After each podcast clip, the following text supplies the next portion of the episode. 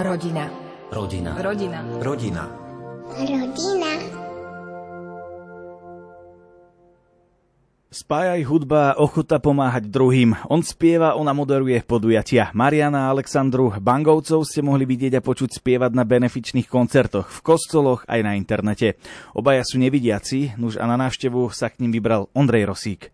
Obidvaja ste zrakovo postihnutí. Koľko toho vidíte, aby sme si to vedeli predstaviť? Nevidiaci som od narodenia. Nemôžem porovnať, ako to je, keď človek videl a stratil zrak. Ale nesťažujem si. Ja som prišla o zrak ako 18-ročná, do 18 rokov. Sice nie celkom dobre, ale som videla. Absolvovala som úplne normálnu základnú školu s nejakými silnými dioptriami. No ale tým, že ja som bola po šedom zákale, niekoľkokrát operovaná, kedy si neexistovalo také, že operácia laserom, ale to boli dosť vážne operácie. No a tým pádom tie oči boli citlivé a stačil nejaký náraz alebo prudký pohyb a odišla sietnica, presne to sa stalo. Mali sme autonehodu a tie oči odišli postupne asi prebehu niečo cez pol roka. A ani dve operácie sietnice v Prahe nepomohli. Už ako 18 ročná som nevidela vôbec nič. Ani svetlocid, ani nič. To muselo byť asi dosť ťažké v tom období. Bolo to veľmi náročné obdobie, možno také 3 roky, pokiaľ si človek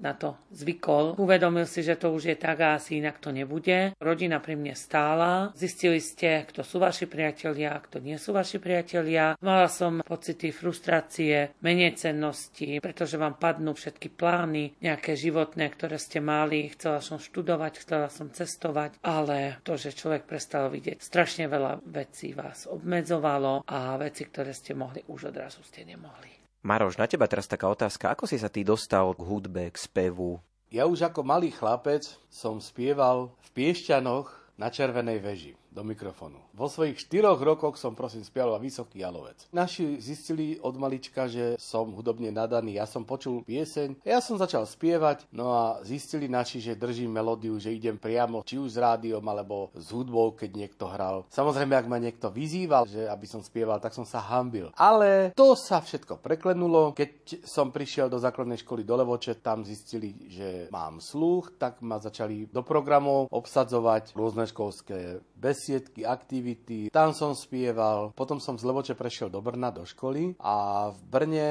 som prejavil záujem hrať na klavír. Ono aj v Levoči, ale v Levoči ma uvoľnili, pretože som síce chodil na hodiny klavíru k pánu učiteľovi Eugenovi Dančovi, ale ten ma chudák uvoľnil, pretože som mu roztrhal noty. V tom Brne, tam som teda začal znovu sa učiť na klavír, ale to zase nebavilo príliš mňa, pretože oni tam stále chceli odo mňa nejaké etídy a skladby povinné a také veci a mňa to nebavilo, ja som chcel hneď piesne, samozrejme to nešlo, ale vtedy ako vysvetlí malému decku takéto niečo, že každá vec, ktorú robíš, tak má svoju postupnosť, že má to svoje pravidlá. Ja som ich nechcel dodržiavať. Ale nakoniec ja som na hru na klavír nezanevrel, aj keď som nechodil na hodiny klavíru, ale na klavír som si hrával. Dneska sa viem doprevadiť, keď je treba odohrám. Samozrejme tá technika moja hry nie je dostačujúca, ale to, čo ja potrebujem, tak na to mi zatiaľ stačí.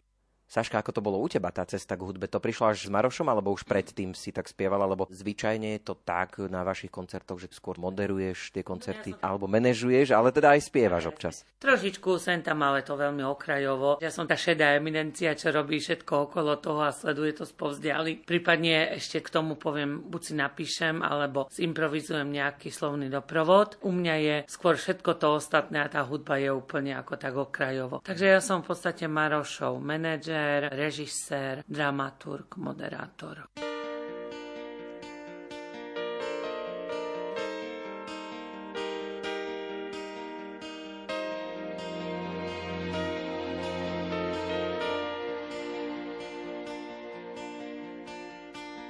Kolem šel tak jako i já tou ulicí.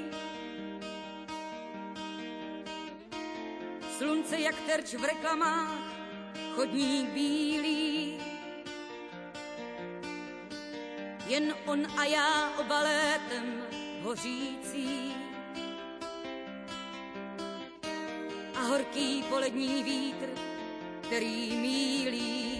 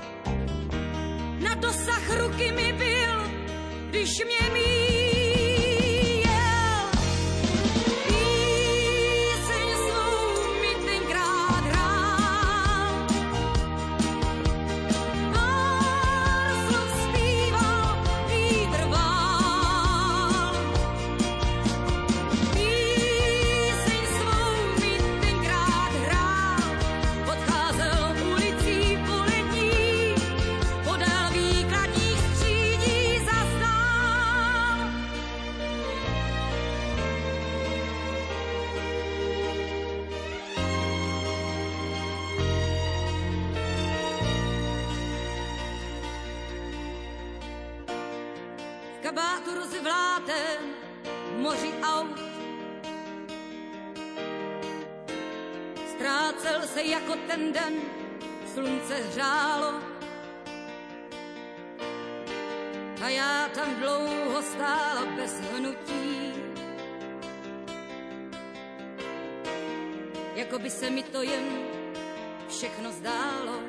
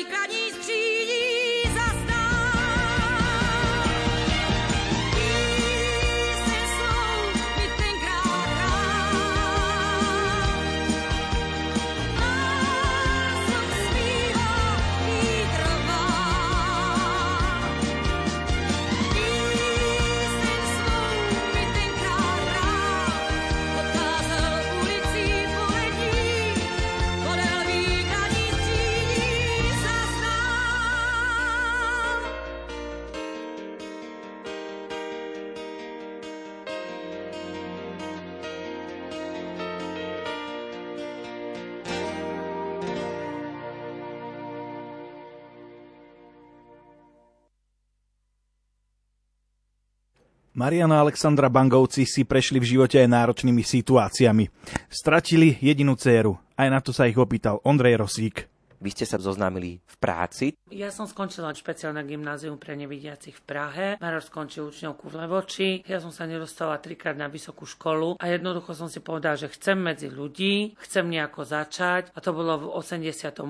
tedy otvárali toto výrobné družstvo invalidov v Báhoni. Čo na jednu stranu bolo fajn, že boli sme medzi svojimi, mali sme nejakú prácu, zarobili sme si nejaké peniaze, ale bola to taká práca veľmi monotónna, nezáživná. Montovali elektrické porcelánové poistky. Potom za pár mesiacov po mne tam prišiel aj Maroš. Mne napríklad tá práca išla úplne, že wow, Marošovi nešla absolútne. Išlo mi to, viem robiť, dajú sa zarobiť peniaze. Maroš chudák sa snažil, ale potom už aj nesnažil, lebo jeho to strašne otravovalo tá robota. A tých možností sme do dnešnej revolúcie mali strašne málo, respektíve skoro žiadnu. Ja s gymnáziom, ja som sa snažila aj dostať sa niekam do telefónnej ústredne, to sa mi veľmi nepodarilo. Potom som si ešte urobila maserský kurz, no a potom v 92. som začala študovať pedagogickú vysokú školu, no ale nedokončila som ju, lebo medzi tým sme sa s tým Marošom som dali na vážno dohromady. Z kamarátstva sa stalo priateľstvo, z priateľstva prišla láska, čakali sme cerku a ja som bola na rizikovom tehotenstve. Potom sa narodila cerka a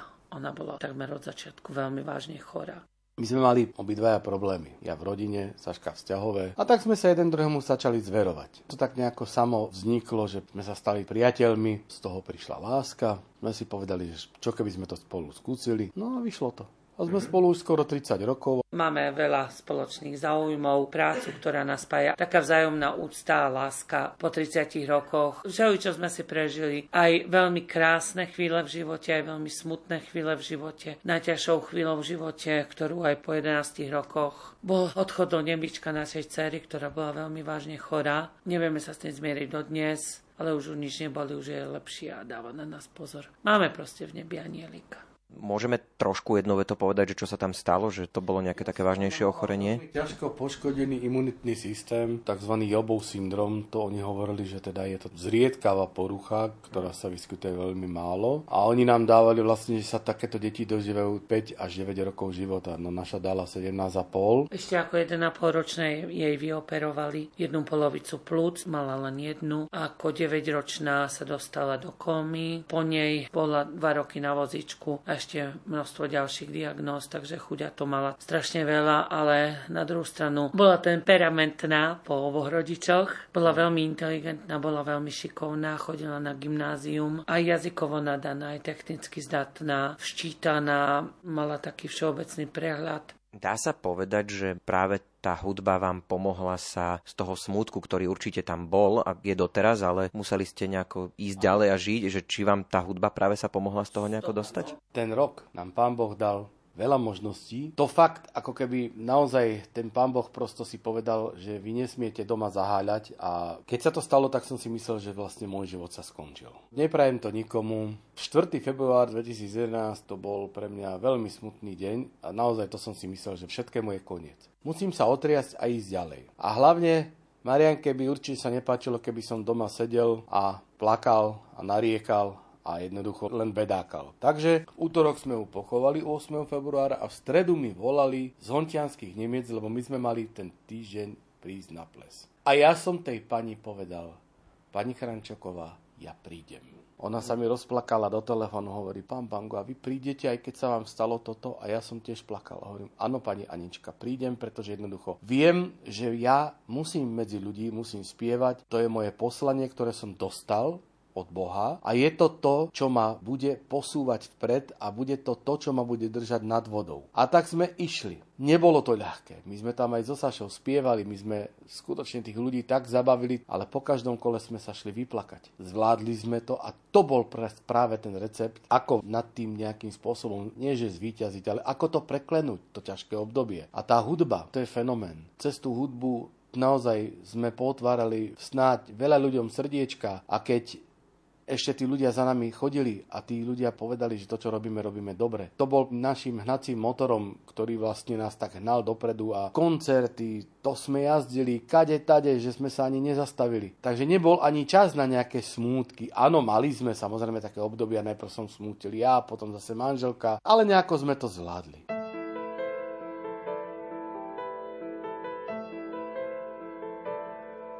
Zapálim sviečku jednu za všetkých. Ten malý plameň nech prázdno osvetlí. Dodá mi silu a odoženie strach. Nech aspoň chvíľu svieti v mojich tmách. Nech moje predstavy nič už nezastaví. Od tejto chvíle nech nikoho nestratím. Pripíjam na všetko, na čo som hrdý. Na mlkvých priateľov zoznam je dlhý.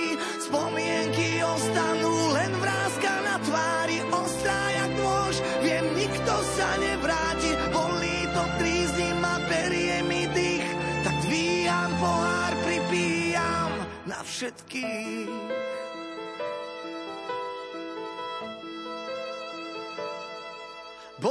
nás veľa, som jeden z posledných. Zabudnúť sa nedá, no vo chvíľach posvetných.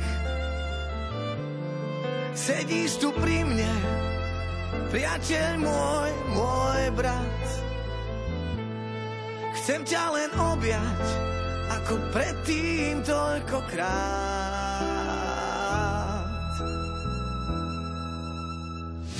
Moje predstavy nič už nezastaví. Od tejto chvíle nech nikoho nestratím. Pripíjam na všetko, na čo som hrdý.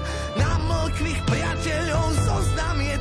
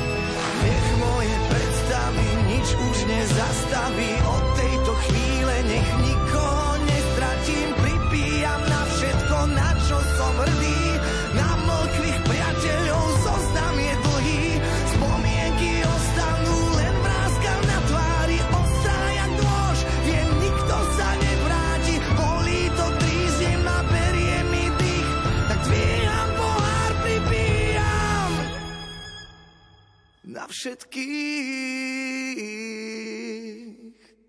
Maroš, spieval si a ešte aj stále občas spievaš na ulici vo Viedni. Ako toto vzniklo? Prišiel môj kamarát z Prahy, Peter Mira. A on prišiel k svojmu kamarátovi. My sme sa tam stretli, dali sme reč a on hovorí, čo ty sa tam v Báhoni s poistkami a toto, chod do Viedne, tam ležia peniaze na ulici, len ich treba vyzdvihnúť. No, hovorím, ale však ja neviem nemecky. Neboj sa, ja ti niečo nadiktujem, ty si napíšeš.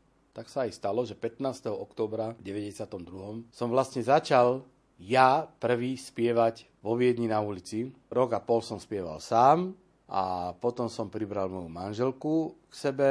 Potom ja som už poznal od školských liet Mareka Gernáta, to je náš kamarát s Kútou. Tak sme začali spolu spievať, sme to skúsili v trojke. A zistili sme, že spievať a kapela že je to zaujímavé, spievali sme folklór, ako nie celkom úplne pravý írečitý folklór, ale klasické ľudovky od východu až po Moravu, po Čechy. Spievali sme to a kapela. Bolo to zaujímavé, ľuďom sa to páčilo, spievali sme aj rýchle veci, spievali sme pomalé veci. No a Sašu sme tak nejako cepovali. Lebo Saška, nehovorím, ona ako človek je dobrý, ale ako speváčka to sme si museli vycvičiť, naučiť. Ale zvládala to v pohode. To ale muselo byť dosť ťažké pre vás oboch v cudzom prostredí. Ja som sa nemecky učila na gymnáziu, takže ja som s Nemčinou bola na tom lepšie. Maroš doniesol nejaké slovička z Viedne, ja som ho učila. Ťažké bolo tá orientácia, to už Maroš mal zase schodené, takže my sme sa učili, ťahali jeden druhého, tretieho. Zaujímavé, že z tej ulice nás aj pozvali kde kade. My sme napríklad spievali niekoľkokrát na púti v Mariaceli. My sme spievali pre bankárov na burze, pre jednu farmakologickú firmu v